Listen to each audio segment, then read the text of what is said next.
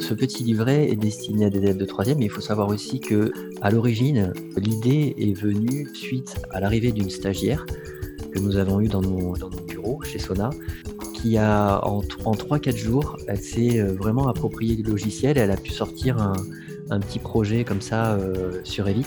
Et ça, ça nous a donné envie de, faire un, petit livret euh, avec sous forme de tutoriaux. Euh, et c'est de là qu'est est, née l'idée de, de ce livret-là.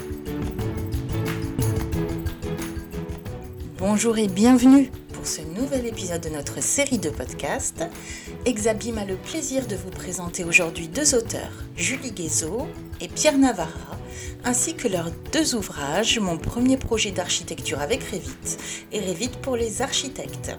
Donc deux ouvrages pour deux niveaux de pratique de Revit, à la fois pédagogique et complet.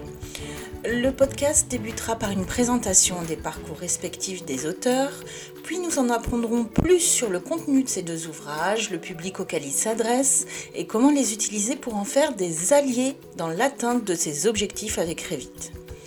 En tant que pédagogue, Julie Guézot et Pierre Navarra aborderont le sujet des enseignements fondamentaux dans la scolarité. Nous verrons aussi quelles sont leurs clés pour réussir dans le BIM, ainsi que leurs constats sur la pratique du BIM en France. N'hésitez pas à réagir en commentaire. Excellente écoute à tous.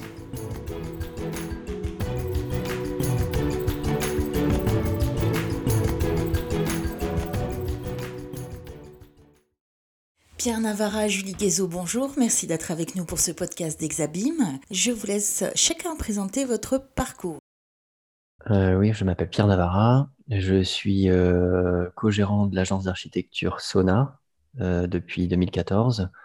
Euh, je suis euh, ingénieur en microélectronique de formation euh, de base. Je suis dans le métier de l'architecture depuis 15-20 ans. Je suis chargé chez Sona de m'occuper de tout ce qui est recherche de solutions innovantes et je participe au développement de nouveaux outils dans le domaine du BIM puisque j'ai un passé de, développeur aussi. Donc, je suis aussi formateur Revit au lycée Aimé Césaire à Clisson sur les, deux licences, euh, les licences bureau d'études et, et, la licence économie de la construction. Bonjour, euh, Julie Guézot, je suis architecte et BIM manager chez Aya Life Designers depuis 2016. Je suis également formatrice Revit depuis 2014 auprès d'étudiants et de professionnels, donc en formation initiale à l'école d'architecture et à l'école de design de Nantes, également en licence professionnelle au lycée Aimé Césaire à Clisson avec Pierre Navarra et en formation continue au GEP Atlantique à Nantes. Pierre et Julie, vous avez écrit deux ouvrages. Mon premier projet d'architecture avec Revit et Revit pour les architectes. Quel est le contenu de ces deux livres et à qui s'adresse-t-il?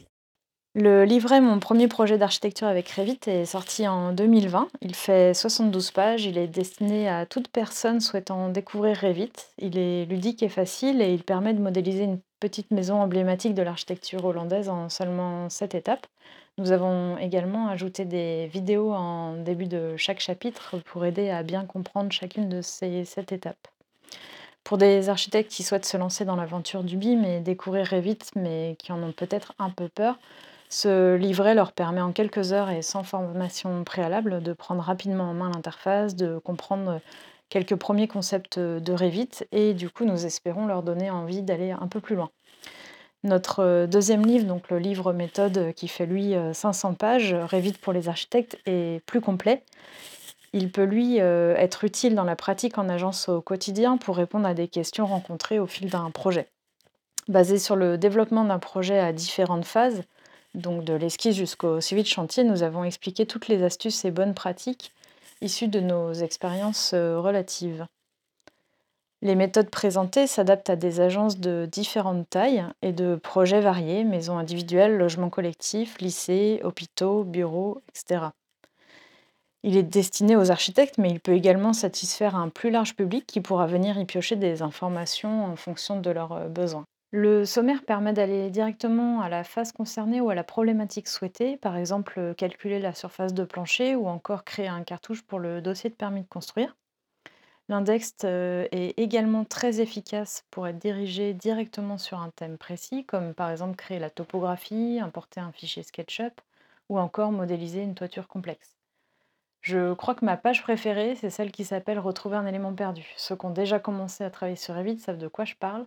On peut vraiment passer des heures à chercher ce qu'on vient juste de modéliser, ce qui peut être assez rageant. Quelles sont les clés de la réussite en BIM? Comment réussir sa transition vers le BIM? La mise en place du processus BIM ou l'adoption d'un nouvel outil comme Revit, c'est pas forcément facile. Ça demande un réel investissement, tant au niveau personnel qu'à l'échelle de l'entreprise. À l'échelle de l'entreprise, plusieurs facteurs vont entrer en jeu. D'abord, euh, la mise en place d'un réseau de référents BIM qui seront moteurs pour mettre en place les nouvelles méthodes et accompagner les collaborateurs. Euh, tous ensemble doivent être euh, convaincus de l'atout du BIM pour les projets, quelle que soit leur taille, et ceci, quelle que soit la taille de l'agence. Pour tous, la mise en place de ces outils devient finalement une évidence dans le développement du projet.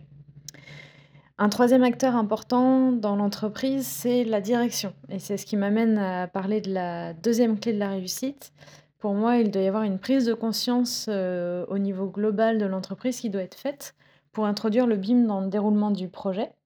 En effet, l'adoption de de Revit, par exemple, va impliquer une réorganisation des tâches, Certaines tâches au départ vont être, heu, chronophages, vont demander du temps à être mises en place parce qu'on débute, parce qu'il faut mettre en place, heu, tout un tas de nouvelles méthodes. Mais au final, heu, on va gagner énormément de temps et c'est d'ailleurs la promesse du BIM, donc c'est pour ça qu'on parle bien d'investissement. La direction a donc un rôle à jouer au départ pour, motiver, les personnes, pour, amener toute cette énergie-là et pour faire en sorte que cette énergie ne soit pas perdue sur le long terme. Ensuite, la troisième clé de la réussite selon moi, c'est de ne pas y aller seul, de se faire accompagner. Alors déjà, heu, par une formation initiale, heu, pour bien apprivoiser l'outil, pour prendre en main les bonnes pratiques dès le départ. Et ensuite de se faire accompagner sur du long terme pour, changer les habitudes, pour mettre en place les nouvelles méthodes. Une des clés de la réussite aussi, c'est de continuer à se mettre à jour régulièrement, de faire de la veille sur les outils, se documenter sur les différents blogs et forums, heu, de participer à des événements, des salons. Par exemple, à Nantes, nous avons l'occasion de mettre en place, heu, le West BIM, qui nous permet de rencontrer des professionnels au contexte et contraintes, euh, variées. Donc c'est très enrichissant parce qu'on peut profiter de ces retours d'expérience pour échanger, pour, voir quelles difficultés ils ont rencontrées et ainsi quelles solutions ils ont envisagées. Et c'est comme ça que tous ensemble on progresse et qu'on avance vers le BIM. Qu'en est-il de la formation en BIM en France aujourd'hui?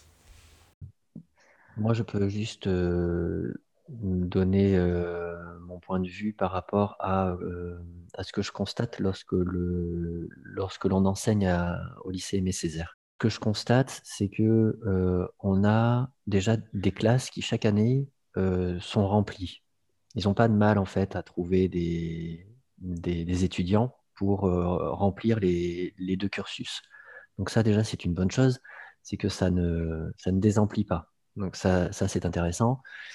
Ensuite, on a des on a des étudiants qui sont de profils très variés et ça, c'est intéressant aussi parce que ça ça enrichit beaucoup, le domaine du collaboratif BIM. Et ça l'enrichit, tant en termes de connaissances, professionnelles qu'en tant que connaissance, personnelle et ça, c'est important parce que l'humain l'humain a a une a une place très importante dans dans le domaine du collaboratif BIM et toute la richesse des profils, de ces étudiants-là est importante pour, l'avenir et ça, ça me semble vraiment un point très fort, de ce que je peux constater, lorsque je suis en formation au lycée à Clisson. Ne faudrait-il pas une évolution dans les programmes scolaires, notamment avant la troisième, en géométrie et en conceptualisation de l'espace et des volumes? Je, vais dire oui et non, parce que euh, j'en reviens encore à l'humain. Euh, c'est que euh, si on renforce, j'ai peur que si on renforce le domaine de la géométrie, et de pourquoi pas de l'informatique. J'ai peur qu'en fait, on oublie tout ce qui est langage. Et moi, je veux bien que l'on renforce le domaine de la géométrie, de l'informatique et tout ça, mais il il faut pas oublier aussi le langage. Et, j'ai l'impression que, d'ailleurs, j'ai l'impression que ça, de ce côté-là, ça, on est un peu en régression. Et, en plus, avec la période qu'on vit en ce moment, euh, le fait de porter des masques et d'être euh, éloignés les uns des autres, ça n'aide pas trop ça. Et malheureusement, quand ils m'envoient des questions euh, par mail, et eh ben, parfois, je vous avoue, je vous avoue qu'il y a tellement de fautes. Je regrette vraiment de, voir ça, mais il y a tellement de fautes d'orthographe que je n'arrive pas à comprendre le sens des phrases. Et ça, je pense que ça, ça, dessert un peu. Donc, l'enseignement, même avant la troisième, a, un rôle très important à jouer, certes, mais il faut placer le curseur au bon endroit, je pense. Dans l'enseignement, je pense qu'il serait intéressant de mettre plus en avant la communication et la transversalité entre les disciplines. C'est d'ailleurs quelque chose que j'ai beaucoup apprécié dans mes études d'architecture, la diversité des enseignements. Et c'est d'ailleurs, selon moi, ce qui fait un projet, la richesse du projet, c'est la diversité des disciplines, la multiplication des contraintes et le croisement des différents acteurs. Pour moi, le BIM le met en avant parce qu'il facilite la communication, il amène plus de transparence et il aide à la compréhension des besoins de chacun. L'échange est plus direct parce que l'information est unique et partagée. Quelle est votre vision du BIM pour ces prochaines années?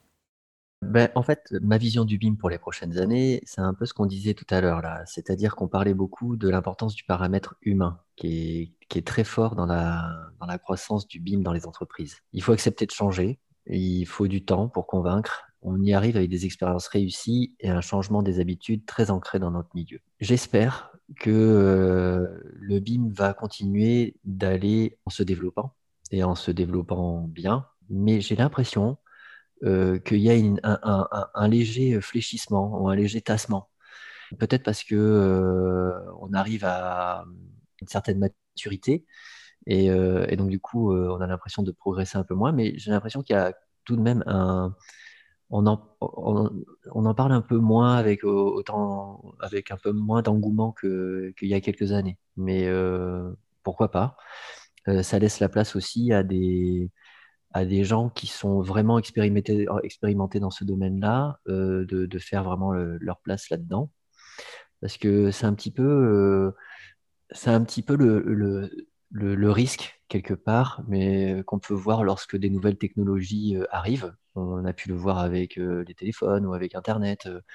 C'est-à-dire que il y, a un peu de tout au début. tout le monde, tout le monde s'y met, tout le monde veut rentrer dans le, domaine économique qui, se met en place par rapport à ces nouvelles technologies-là.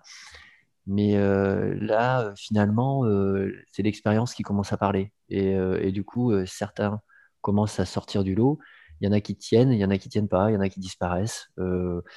Euh, je vois par exemple, euh, je le constate, ce c'est pas pour vous faire de la pub au, forum Exabim, mais euh, cette communauté Exabim, eh ben, elle tient et elle est là et, elle, propose de, plus en plus de choses et c'est des choses qui tiennent la route. Ils proposent des choses qui sont basées sur l'expérience de gens qui ont un, réel savoir-faire là-dedans. Donc voilà, maintenant les nouvelles générations, pour moi, elles sont porteuses de nouvelles façons de collaborer avec euh, euh, ce que je disais tout à l'heure avec des étudiants avec des profils variés. Maintenant, voilà, euh, surtout ne pas oublier que le, le, BIM, c'est pas juste un mot comme ça et esselé comme ça dans une phrase. moi, je ne parlerai pas du BIM, je parlerai plutôt d'une méthode collaborative BIM. Et, ces, trois mots-là marchent vraiment ensemble. Hein.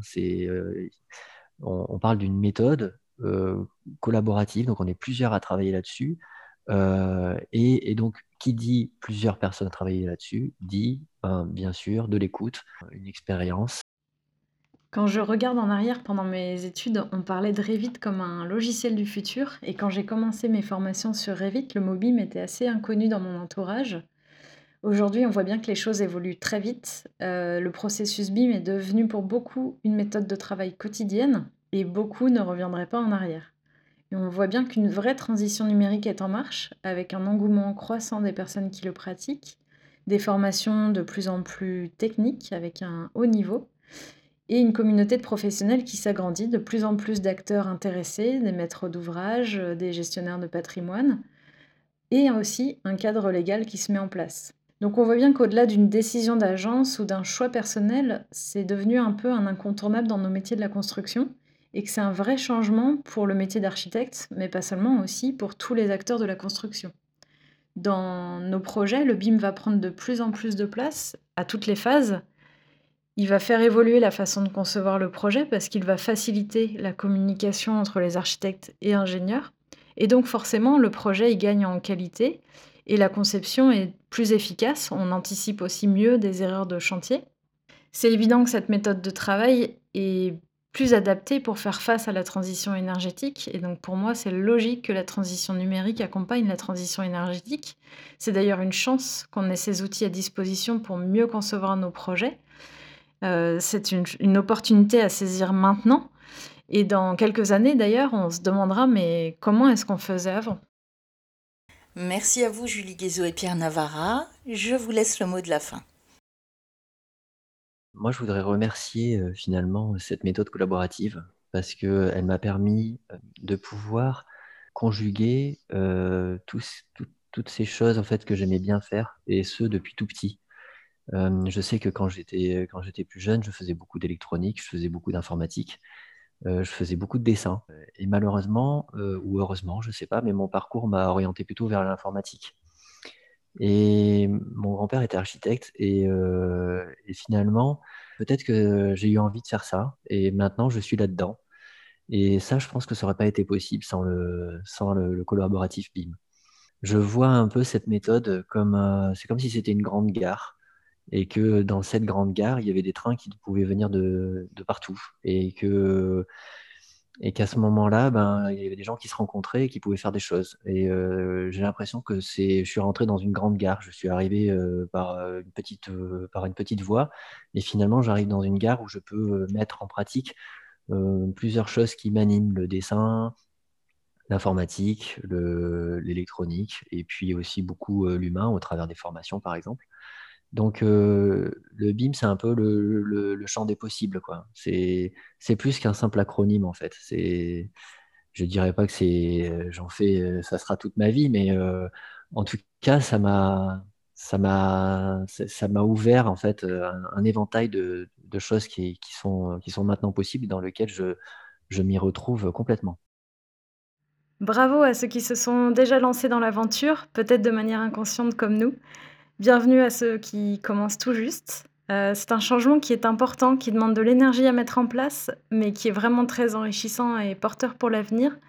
Les outils sont certes pas toujours faciles à appréhender, mais n'oublions pas que la clé de la réussite dans tout ça, dans la mise en place du BIM, c'est bien l'humain.